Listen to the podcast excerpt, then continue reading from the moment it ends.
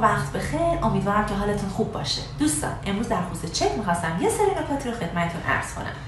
چک بر چهار طریق میشه اقدام کرد. مرحله اول از طریق کیفری. چک هایی که بروز باشن چک هایی که سفید امضا نباشن چک هایی که شرطی و ضمانتی نباشند رو شما می‌تونید از طریق کیفری اقدام کنید.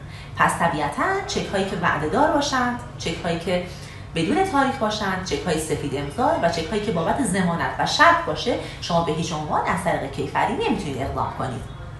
راه دوم از طریق اجرایی جدید. شما از طریق دفاتر خدمات غذایی دادخواست خودتون رو ثبت کنید. بعد از اینکه از طریق دادگاه شعبه تعیین شد شما مراجعه می‌کنید و درخواست صدور اجرا رو می‌دید. اگر در مرحله اجرا فرد دارایی داشته باشه توقیف می‌کنیم. اگر دارایی نداشته باشه و مقدمات پرداخت رو حتی به صورت اقساطی برای شما فراهم نکنه شما می‌تونید جلب اون رو از مرجع قضایی بخواید. راه سوم از طریق اجرایی ثبت هست. شما در واقع می‌تونید به اجرایی ثبت مراجعه کنید در صورتی که اون فرد دارایی داشته باشه توقیف می‌کنید. در غیر این صورت می‌تونید از طریق راه چهارم یعنی مراجعه به دادگاه حقوقی اقدام کنید.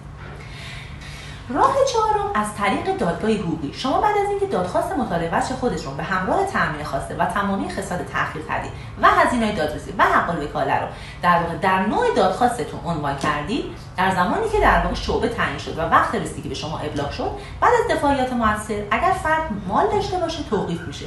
اگر مال نداشته باشه و مقدمات پرداخت اقساطی رو هم برای شما فراهم نکنه شما می‌تونید جلب خود جلب خانه پرونده رو از مرجع قضایی بخواید. توجه داشته باشید.